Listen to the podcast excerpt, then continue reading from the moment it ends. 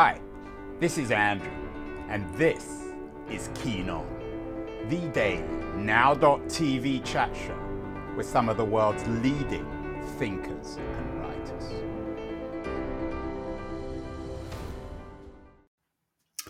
Hello, everybody. It is February the 14th, 2022, Valentine's Day. This is my final broadcast of the day. A couple of hours ago, I did a show about synthetic biology and the, our ability using the latest technology to rewrite human life. I think today we're going from the sublime, if that's the right word, to the ridiculous. Today I want to talk um, about the Super Bowl, not about uh, synthetic biology and not about chicken wings, or certainly about chicken wings as a brand rather than something that we can write and rewrite. Um, the Super Bowl, of course, and, and I just got I'm getting all these emails all day about um, the commercials at the Super Bowl. Uh, it is the one moment, of course, yesterday during the Super Bowl where companies can rebrand themselves, can write or rewrite their brands, can make or indeed even break their companies. Um, Rap took over the Super Bowl halftime um, which is a form of, I guess, of advertising too. Uh, but so many different pieces, including in serious, supposedly serious newspapers like the Washington Post, about the 10 or the five best commercial uh, in the Super Bowl, uh, whether it was Chevrolet or Rocket Mortgage, that was my wife's favorite, or Toyota or Lay's. It's the usual suspects, of course, or Amazon. Um, all the uh, all the debate is about the best and worst commercials, which, of course, raises a more important question of what makes a good or bad commercial. Uh, apparently, Volkswagen things had a real moment in the Super Bowl ads. I don't know what a real thing is, and is that the goal of advertising? Uh, Coinbase's bouncing QR code was so popular it crashed the app. I'm not sure if that's a good or a bad thing. What I, uh, and of course the lists go on and on. The test bet, the 10 best Super Bowl ads of 2022 was in Adweek, which you'd expect. What I thought we would do for some relief on all this, or perhaps some insight, is talk to a real guy who knows about advertising uh, my guest today is Jeff Rosenblum. He's the author of Exponential Transform Your Brand by Empowering Instead of Interrupting. And he's joining me from New England. Jeff, did you watch the Super Bowl? I mean, I the did. ad rather than the football? I did. I watched the Super Bowl and I watched some of the ads and uh sorry to burst the bubble, but most of them were terrible, disappointing, and a complete and total waste of time, money, and energy. But Jeff, how is that possible? Uh, guys like you spend, well, guys like you are paid hundreds of thousands, millions of dollars to produce these ads for the most important three or four hours um, uh, in, in, in of the year for for brands. How can you get a Super Bowl ad so wrong? Yeah, so for the most part, they're all wrong before they even start running. So so let me explain. I am an advertising guy but I'm an advertising guy that's calling for a complete and total revolution in the world of advertising, where we're relying less and less on interruptions and goofy, silly, superficial messages and more on meaningful content. So, let me explain what I've been researching for a few decades now, which is exactly what you've seen and, and all of your viewers have seen, which is this there's an advertising orgy going on during the Super Bowl. There's nothing like it in the entire world of advertising. Every time that an ad ever comes on, all we want to do is run away, except during the Super Bowl, where we run to the TV, we grab our beer, we grab our chicken wings, we actually watch the ads. And then the next day, we talk about the ads and we debate which are the best ads. And all of that obviously seems extraordinarily appealing if you're a brand that's advertising. But here's the problem you saw it yesterday. I saw it yesterday. Millions of people saw it yesterday, which is you watch the first set of ads and then you kind of watch the second set of ads. and then you a little bit watch the third set of ads because eventually you're having chicken wings, you're drinking beer, you're having soda. Maybe you're actually a football fan and you're watching the football game. You're talking to your friends. So you're highly, highly distracted, even though you're paying more attention than usual. Put on top of that the fact that now everyone's trying to be so damn creative with their 30 second or 60 second spot that it just becomes a cacophony. Like if you go up and down on a newspaper right now, scroll up and down on USA Today, and you look at all of the brands that are advertising, I think most people are like, oh, yeah, I remember that. Oh, I kind of remember that. But we barely remember the brands. We barely remember the message. We just kind of remember the creativity. So I think what's happening in the advertising world is everyone's just talking to themselves. We're trying to win awards. We're and trying that's to a polite way of, of, putting it, Jeff. Um, your, your your subtitle of your book is transform your brand by empowering instead of interrupting. I want to get to the empowering as opposed to the interrupting. I'll try not to interrupt you in this conversation. But is that the goal of advertising, Jeff, to transform your brand? Well, companies like Chevrolet and Rocket Mortgage and Toyota and Lay's and Amazon, were they trying to transform their brand or underline their brand? Were they in the business of interrupting rather than empowering? Well, advertising has two goals, which is one, get you to love a brand, and two, get you to buy a product. That's basically it.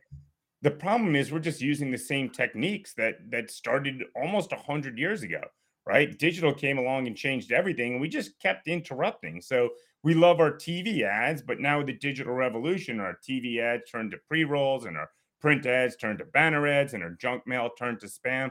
We're just hopelessly addicted to interruptions, and Super Bowl is just one of a bazillion examples. And the real point is if our goal is to get people to love brands and buy products, let's focus in on that, not focusing on this specific canvas that we have, which is a 30 second interruption and a superficial message. But but but but um, Jeff, we live in what many people call the attention economy. Our our, our biggest scarcity is our time. Um, don't brands and companies, if they're going to try and get people's attention, don't they have to interrupt? It's unavoidable. It may not be the best way of doing it, but how else can they do it? Well, yes, interruptions do work to a certain extent. And as an advertising guy, I still do it all the time for our clients. The issue is that we're asking these interruptions to do too much. And so many brands exclusively focus in on interruptions because they've mastered the art of it creatively, technically. But what we really want to do is let's create content that people actually want, content that they go out of their way to participate in and then share it with others. And if we can create content that's extraordinarily valuable and people seek it out, then you're breaking right through that attention economy that you're talking about. You're, Jeff, um, sorry to interrupt, and I keep on. I'm going to keep on making that joke in this conversation since I'm not supposed to interrupt. But that's the goal of a show like this. We're creating content, but we're not selling anything. Um, is it possible to transform brands to build commercial value with content that empowers rather than interrupts. That's that's real content. That's not advertising. Correct. Right? And that's and that's what drives great brands. If you look at the brands that that grow exponentially the ones that dominate the competition they're creating empowering content. It might be something like a podcast, it might be something like a TV show, it might be some interactive content that sits on an app or through your browser. They're not completely removing themselves from interruptions, but they're first and foremost investing in content that improves people's lives in some functional way.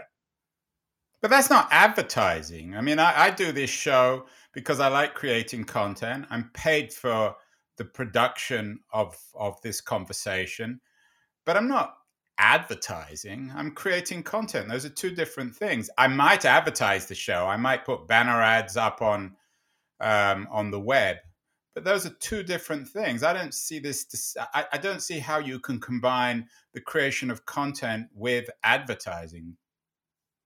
Well, that's that's because that thinking is stuck in the past, right? Advertising doesn't have to be defined as a 30 second interruption. It doesn't have to be defined as a 300 pixel banner ad or an eight and a half by 11 print ad, right? We just continue to put advertising into a very small box. And if when we start thinking of advertising as a more expanded, more immersive, more empowering form of creative, then all of a sudden we break our addiction to a vehicle that really doesn't work that well when focused in on exclusively. And we start really making these breakthrough connections in that relationship that brands have with consumers. Well, Jeff, you you've done a uh, you're the co-founder and one of the managing partners at Questus, which is an advertiser, digital advertising agency. You've worked with many of the world's most influential brands, including American Express, Apple, Capital One, Disney, ESPN, the NFL, blah, blah, blah. What do you do with customers who come to you and, and say, uh, we want to we want to get our brand in people's face. Do you say to them that's the wrong way of thinking well no. What we focus in on is what's your business goal what's the what's the way you're going to measure it and then we try to figure out the most effective way to get there, right? And what other companies tend to do is they go straight to, okay, what's the provocative message? What's the superficial message? What's the clever message? And what's the way that we can interrupt people with ad targeting to get there? And what we want to do is say, okay, well, if there's a specific business goal, we want to create brand evangelists, we want to build awareness, we want to build differentiation, we want to sell more products, we want to acquire new customers. We're going to focus in on that and say, what's the best vehicle for it? Oftentimes, there is, to your point, an interruptive technique that goes in there. It might be TV, it might be social, it might be digital, it might be print. It's usually a combination thereof. But when you're only using those techniques, you're missing the opportunity to tell a deeper and more meaningful story. I'm speaking with Jeff Rosenblum, the author of Exponential Transform Your Brand by Empowering Instead of Interrupting. Uh, it's uh, it, it was one of uh, Jan last month's uh, business bestsellers. It jumped onto the Wall Street Journal uh, bestseller page, number four uh, on the Wall Street Journal uh, bestseller list. So that's pretty impressive. We're going to take a break now, Jeff. Uh, and afterwards, I know you've got five points of building brands, five points perhaps that are key to exponential. So we're, we're going to look at those in a little bit more care. We're going to take a break, Jeff, a, a real advertising break. And afterwards, perhaps you can also tell me what I did wrong with this 60 second advertising break. So hold tight, everyone, and we'll be back in 60 seconds with Jeff Rosenblum uh, a big advertising authority and the author of Exponential. Hi, everyone. Andrew here again. I'm not sure if you're listening or watching or even reading about this Keen On show. I certainly hope you're enjoying it, but I wanted to remind you that there are many different ways you can use to enjoy my Keen On show. The first, of course, is by in a very traditional way, subscribing to the audio only podcast. You can do this um, using Apple or Spotify or Castbox or many of the other traditional uh, podcast distribution platforms. We're on all of them. And if you want to access uh, all the podcasts together, you can go to my LitHub page. Um, in their podcast section, which is dedicated to all the interviews. Uh, if you're into watching this, as opposed to simply listening, um, if you follow me on Twitter at AJ Keen, you can watch these shows live. Uh, and you can do the same um, if we're connected uh, on LinkedIn. I'm not on Facebook. I'm not a great fan of Facebook, but LitHub is. And on their LitHub live page. You can watch these shows live as well. Um, in terms of uh, recorded videos, uh, not live, you can see all the shows on the LitHub YouTube page. So, whatever your preference, whatever your taste, whether it's video or audio or text, there's no excuse for not watching or listening to my show. Now, back to Keen On. We are back with Jeff Rosenblum, the author of Exponential. Jeff, how did I do with that 60 second? I bet it was terrible, wasn't it? Mm, solid work. I liked it. It's functional, right? You you told the information that people needed, and I I think there's something to be said for that. I think the ad world tries so hard to be so clever and so fun, and that's fine. But sometimes it's the tail wagging the dog, and and I happen to enjoy a good functional message. Tell me what makes a product different or better. Tell me how I can buy it, and and you'll move me down that sales funnel. Oh my god! I don't even need to go to an agency, and I got that. I did that for free, Jeff. There you go. You don't need agencies. We're done.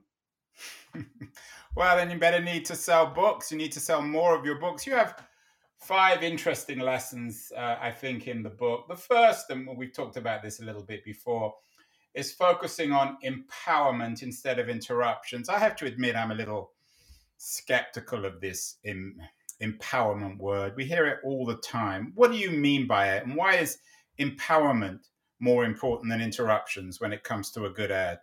Yeah, it's great. I like that. Invite a guy onto your show and then second guess his thesis statement. That's fun.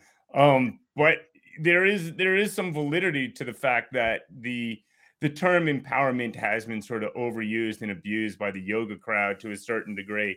And I, and I think it's important that we take it back because in a lot of ways it is the most powerful tool in the business world. And if you look at the the companies that have focused this. There's a company that's focused in studying this, and uh, they've got a great piece of research called Firms of Endearment, and they found that companies that focus in on empowerment they outperform the competition. Uh, I think it's about eight to one over a 15 year period. Eight to one. There's nothing you can do with great creativity, great technology, great ad targeting without having a great strategic foundation like empowerment that's going to give you that kind of competitive advantage. Now, to answer your question, what does it mean? It's about giving people the tools that improve their lives one small step at a time. Everybody, everybody wakes up in the morning wanting one thing. They want to be better than they were the day before. So empowerment is it's at the heart of the human experience. When you empower, you're drafting off of literally thousands of years of evolution. So how do we create tools that actually improve people's lives so people go out of their way to participate in it rather than trying to avoid it? I mean, how do you do that in all seriousness with a product like Lay's, which we all love potato chips, but they're bad for you. They're not in any way empowering. I mean, some products are much more difficult than others, aren't they? That that's a great point. So if you're selling Lay's potato chips, if you're selling beer or soda or gum or any other impulse buy, go for it, man. Be clever, be creative, go interrupt people, go go bring in Seth Rogen and Paul Rudd. That's absolutely fine. I focus a lot more on more complicated purchases. And I think the great example out there, because the research is published, is cars. When people go to buy a new car, they literally spend 13 hours in the sales funnel from the moment they decide they want to buy a car to the moment they purchase it. 13 hours over months and months. So think about your typical ad using a reach and frequency model. You see it on the Super Bowl. You see yeah. it three other times. Chevrolet had a popular ad as the um, uh, as Toyota did as well. Yeah, so great. So you got a great ad, and you saw it ten times, and which I think we can all agree would be wildly annoying. But let's just say it's effective. Well, there's still 12 hours and 55 minutes left in that journey, and you're asking someone to stroke a check that can be $50,000 or more. So, what kind of information can you provide to them throughout that 12 hour and 55 minute journey that's actually meaningful? How do you tell people about the features and the functionality and what makes that car different and better than the competition? I uh, I joked earlier about uh, VW things having a real moment. Is empowerment about having real moments or getting consumers to have quote unquote real moments with automobiles? Yeah, it certainly can be, right? I don't think a 30 second spot is particularly a real moment. It's a superficial moment nine times out of 10. Sometimes it's great. Like, you know, here's to the crazy ones is a pretty meaningful ad for me and for a, a lot of people. Some ads work, but the vast majority don't. But yeah, if you think of what Patagonia does to defend the environment, if you think about what Fender does to to teach people how to play guitar, if you think about what Warby Parker does to help people buy glasses uh, effectively and easily. If you think about what Farmer's Dog does to help people feed their dogs through a super user friendly subscription model, those are all the new definition of advertising. They all sit on this strategic pillar of empowerment. What about the connection between the product itself and its message? I, I you know, you, we've been talking about uh, car ads. Uh, there was a list, the, the best and worst car commercials of the 2022 Super Bowl. I don't think Tesla come up. Um, does, do companies with highly innovative brands like Tesla, do they even need to advertise?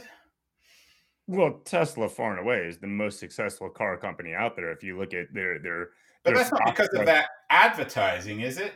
Oh, one hundred percent. And here's why: they don't advertise. Right? You literally will not see a Tesla ad, and they, for the most part, they don't really have retail and distribution. Right? So they're taking those dollars and putting into places that become just a, a lot more meaningful. Right? So that I think is the most fascinating example of them all. If you look at the Super Bowl those spots they're spending i don't know three five ten million depending upon how much they they spend on creative and they're they're desperately trying to get their message out there.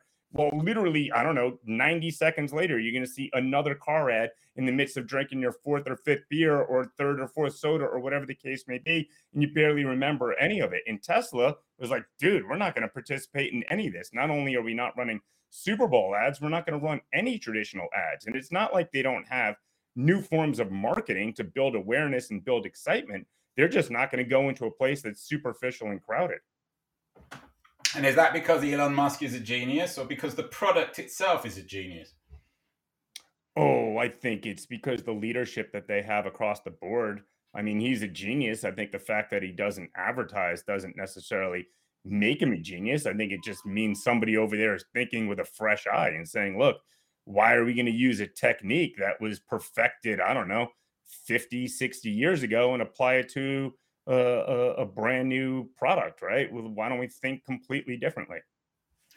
Thinking differently is of course an apple thing. Apple cornered the market. They built their brand around that idea. You've done some work for apple. Was steve jobs the master of masters when it came to messaging? Uh, i would say yes, I would say he was the master of masters. Um, but think about this like, we that's a great example. Like, do they have interruptions? Yeah, you know, 1,000 songs in your pocket. Think different. Their famous 1984 campaign. Those are all highly effective. Yeah, which was the ultimate commercial. I mean, for 60, even that was worth it. For that was worth interrupting you, wasn't it, uh, Jeff? That that particular 1984 ad. Well, that's that's funny that you bring it up. You know what happened to their market share and their stock price and their impact on middle America after that campaign? Nothing, right? Literally, it was it was a great ego play. He helped rally the team. Everybody's excited.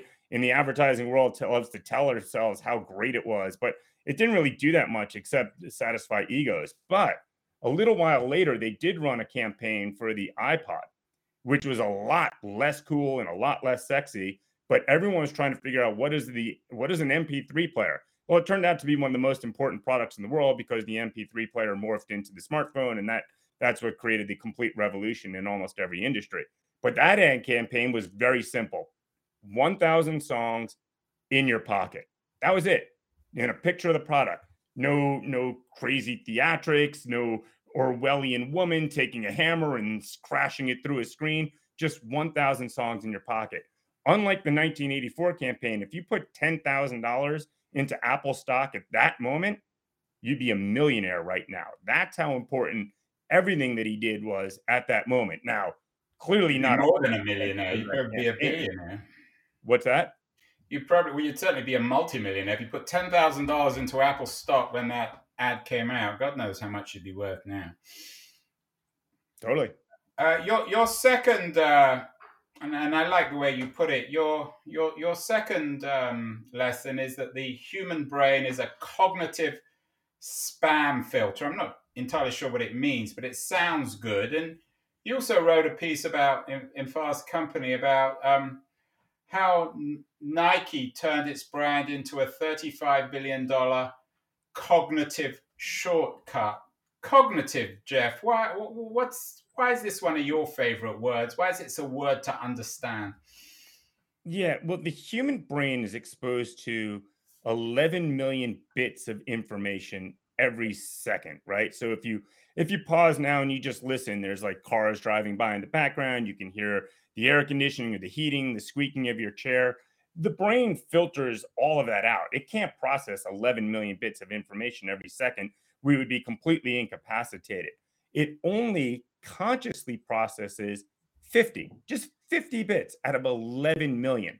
So the brain is really built to say, look, I'm going to take all of the information that we're exposed to, I'm going to filter it out. It's a cognitive spam filter. So what happens during the Super Bowl or what happens during every day? We're exposed to 5,000 branded messages every day. It's about one every 2.7 seconds. It's more than double the previous generation. All of it's getting filtered out. So the ad industry is like, all right, well, how do I get more disruptive? How do I get more bold? Well, we're just making more and more noise. And what we need to do is make less noise and more signals to break through that spam filter. And uh, what did Nike do? Give them as a as a as a, um, a case example of, of, of this cognitive shortcut. How did they get to people? Well, every brand is a cognitive spam filter, right? Or, eh, or is, is a cognitive shortcut. It breaks through it. The question is, what is the message that we're saying when someone sees the Nike swoosh, the Apple logo, the Amazon smile, right? Those logos are worth billions and billions of dollars. Apple and Amazon, for example, I think they're worth around $600 billion, according to Kantar. That's like literally more than like the GDP of Greece and, and Russia. Or I think if you add the top three, it's bigger than Russia, one of the world's great superpowers. So the issue for Nike is they got exposed for some bad behavior in their supply chain. They didn't even own the companies, they just outsourced it. I do believe it was in Vietnam. And people all of a sudden were like, dude, wait a second, this, this swoosh, what does it represent? It really scared them. Their stock plummeted, their sales plummeted.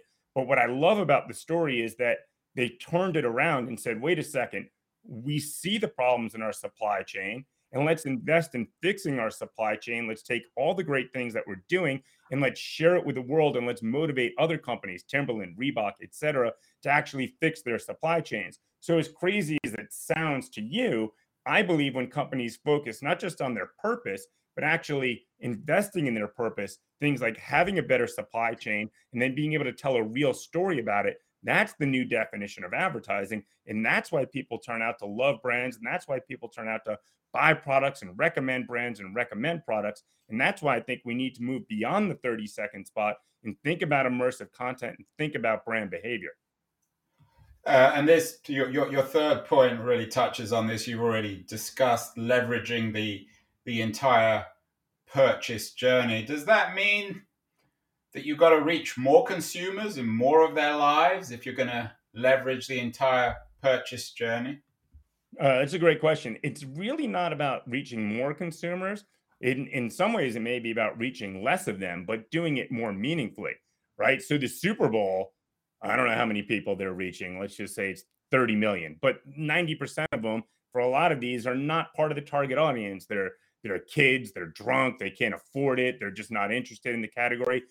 It's about being a lot more targeted and saying, look, let's find less people in our target audience, but once we find them, let's create a lot more meaningful content. So we're not just serving the top of the sales funnel, but let's serve the entire sales funnel.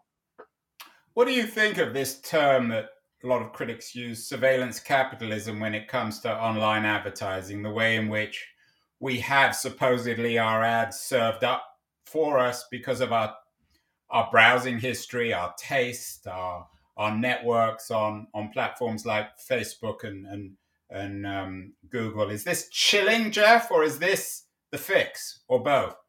It's a double-edged sword. I think we can all agree when it's done correctly, it's valuable. We we would all love to be surrounded by more information and more content that's relevant to our own personal interests. But when brands push it too far or media properties push it too far, then yeah, it's chilling, it's disgusting, it's weird, it's awkward, and it's counterproductive. So I think that's going to be the new battleground. We already see Apple doing it. Like at one point, they really stood as a company for creativity but increasingly you see that they stand more and more for privacy. Well, that's because it helps because their business model works with that. They can build their brand around privacy because they sell products rather than advertising.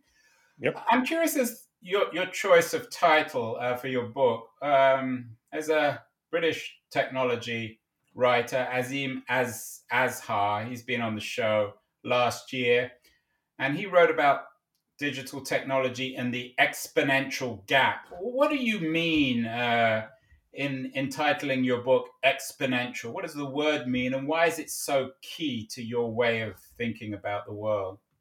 Yeah, it's it's a mathematical phenomena, and it really means two things, which is one, to grow exponentially ultimately means that you're going to wind up dominating the competition because you are growing so rapidly. You're growing much more dynamically than a linear. It's curve. the rocket, the rocket mecha- metaphor, which is on the, the cover of the book.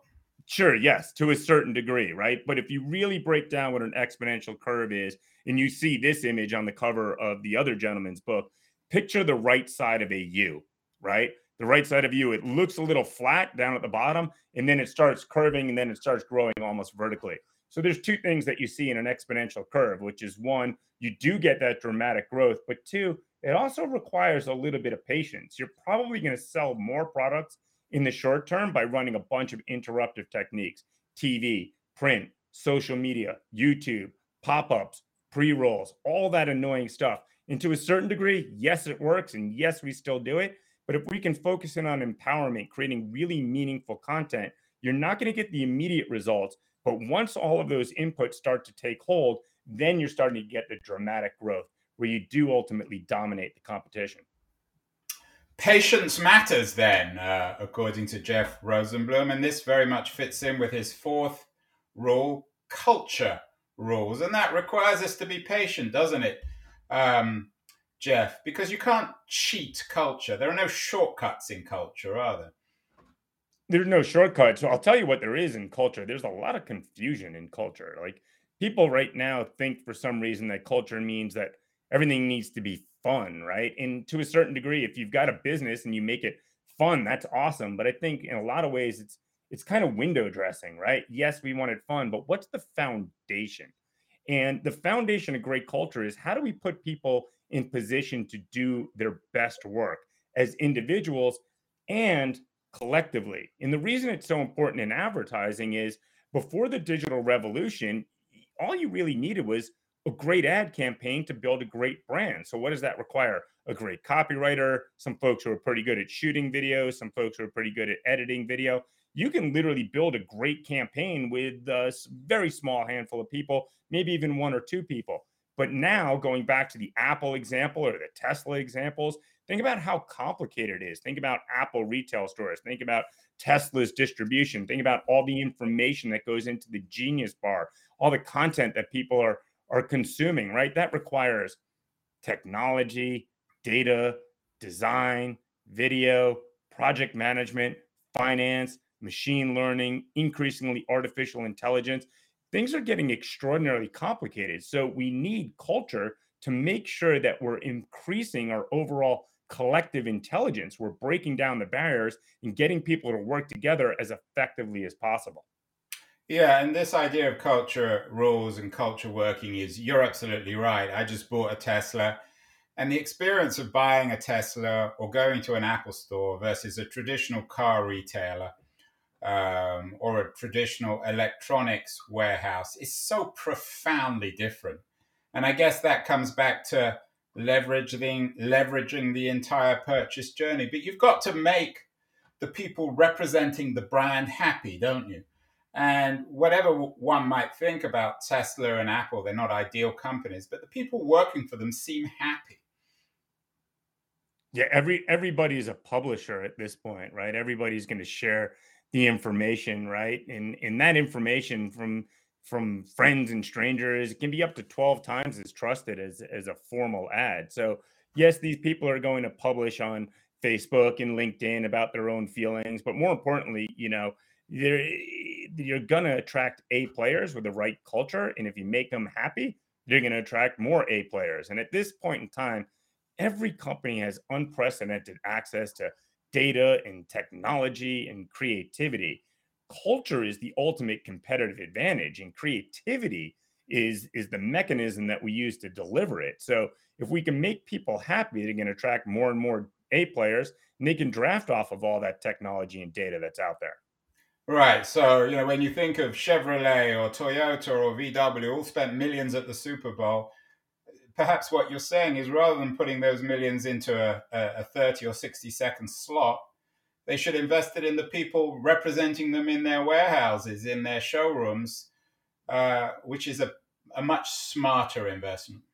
And then giving them the tools to let that culture manifest itself in creative and meaningful ways, right? You mentioned you you own a Tesla. You walk into the Tesla retail store, there's so much interaction with content and tools and the in the video screens that are on the wall. So in, in my purview, those are just modern forms of advertising. They get you to love the brand, they get you more interested in buying the product. So when we start expanding the definition of advertising to be anything that people interact with that impacts their perceptions of a brand or product, now all of a sudden the creative canvas is virtually unlimited.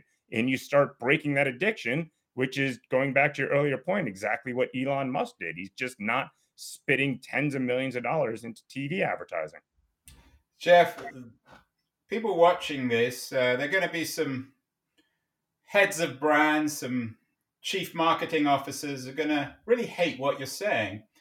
Whereas the CEOs are going to be watching this and thinking, wow, Jeff's absolutely right. Maybe I should shut down my marketing department. Is the problem with all this marketing departments, the, their territoriality and their lack of imagination? You know, we the first time we really got into this, we created a documentary called The Naked Brand like 8 years ago. And we hit this thesis statement that advertising we're just asking you to do too much and great brands they embrace transparency and they empower people and at the end of the presentation when i launched it in the industry i didn't know how people were going to react i was a little scared i put down the clicker the entire audience stood up and gave me a standing ovation because I think the advertising industry is filled with some of the most creative and intelligent people in the world, and they're desperate for an expanded creative canvas. They're but they're also desperate, and I know my son is in the advertising business. They're desperate for a meaningful experience, and a lot of them are very frustrated with the lack of meaning in the industry. That's exactly right. And there there it happens internally and externally. Internally, I think people want to do more meaningful work. And externally, I think customers want to see have more meaningful experiences. Finally, Jeff, uh, you're beginning to convince me, and I'm a hard person to convince. Prepare for success. What does that mean? That's your fifth and final lesson in exponential. Sure, that goes back to the the mathematical uh, phenomena of exponential curves in the right side of a of a U that we talked about earlier, and it basically means that we can get lulled to sleep in the early parts of an exponential curve, right? You run a bunch of banner ads, you're instantly going to know exactly what your results are. But when you invest in more immersive and meaningful experiences, you don't get the same type of immediate results, right? you impact people at a meaningful level. Next thing you know, they're at a bar, a restaurant, around the dinner table. They're up on social media. They're leaving ratings and reviews. One person is talking to 10 people. Those 10 people are talking to another 10 people. It grows exponentially, but not immediately. So the point of preparing for success is how all of your processes in place, have all of your culture in place. Because when that exponential curve does kick in and starts going vertically, it happens dramatically. And if you don't have all of your processes built for scale, you can get crushed. That's what exponential is all about. It's Jeff Rosenblum's new book. It's a Wall Street Journal bestseller. Exponential Transform Your Brand by Empowering instead of Interrupting. It's great that, Jeff, you're using the old publishing industry as a way of building your brand and your ideas. Are there are other books in addition to Exponential that you think people might read in February 2022? Oh wow, that's a fun question. There's so many great books out there. I'll tell you the one uh, that I love, the content and the title. Uh, it's called "The Score Takes Care of Itself." It was written. I don't even know how to pronounce this word, so forgive me. Uh, posthumously, it was written yeah. from his notes after he passed away. Uh, Bill Walsh. It wasn't written posthumously; it was published posthumously. Published posthumously. Thank you very much. Right. So that would be interesting um, by Bill Walsh, the guy who completely revolutionized the game of football. Ironic timing today being the day after the Super Bowl. Right, and he, but he he uh, he uh, he coached both Stanford and the 49ers. Yes, and and really focused in on culture first and foremost, and and went through his own exponential curve. You know, he almost got fired after a couple years because he was focused on little things like how does the secretary answer the phone when everyone was waiting for the rah rah speech that said we're going to win the Super Bowl. But eventually, all those inputs take took hold, and now he's known as one of the great coaches in world history and one of the great business leaders. So the score takes care of itself. It's not always in print, but it's a world class read. And I'm guessing, Jeff, the ultimate message that you're putting forward, which is one we actually dealt with yesterday in a very different context, is that we really need to value the long term over the short term. The biggest problem with the brand building advertising industry is this obsession with the short term and deliverables. And if we can think in the long term, we win. Absolutely. And that's why, you know, going back to your earlier point, you need a balance. You don't want to turn your back completely on interruptions, right? Because that can create a precarious situation. You just need to find a balance. And I think we're tipped most brands almost exclusively on interruptions. Let's just bring it back a bit. There's going to be more than enough money to invest in interruptions, but first focusing on more meaningful content. Well, I have done my best, Jeff, not entirely successful, not to interrupt you. Your new book, Exponential Transform Your Brand by Empowering Instead of Interrupting, is a really interesting read. And I, I'm, as you can guess, a little skeptical about some of these books on advertising, but you've won me over, particularly with your third message about leveraging uh, the entire purchase history. I think that's absolutely key. Congratulations, Jeff, on the book. I hope it continues to remain on the bestseller charts. And we'll love to have you back on maybe next year for Super Bowl to see if any of the big brands have learned any of your wisdom. Jeff Rosenblum, author of Exponential, thank you so much. Thank you for having me on. I appreciate it.